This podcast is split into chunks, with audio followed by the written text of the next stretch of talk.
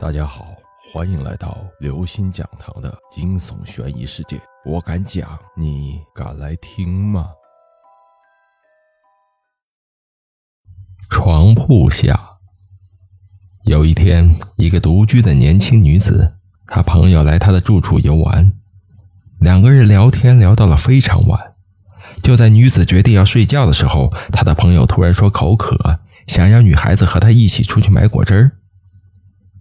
女孩子说：“果汁冰箱里就有了。”但她的朋友说：“就今天有种果汁，我今天非要喝到不可，一点都不肯退让。”因为朋友都意志坚定到这种地步了，女孩子也只能说：“好吧。”于是不情不愿的陪他出去买果汁。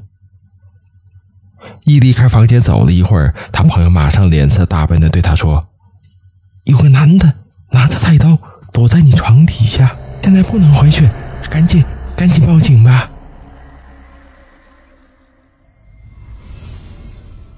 各位听众朋友，本期节目到此结束。如果您喜欢，请关注、订阅、点赞、转发四连击，谢谢您的支持，我们下期再见。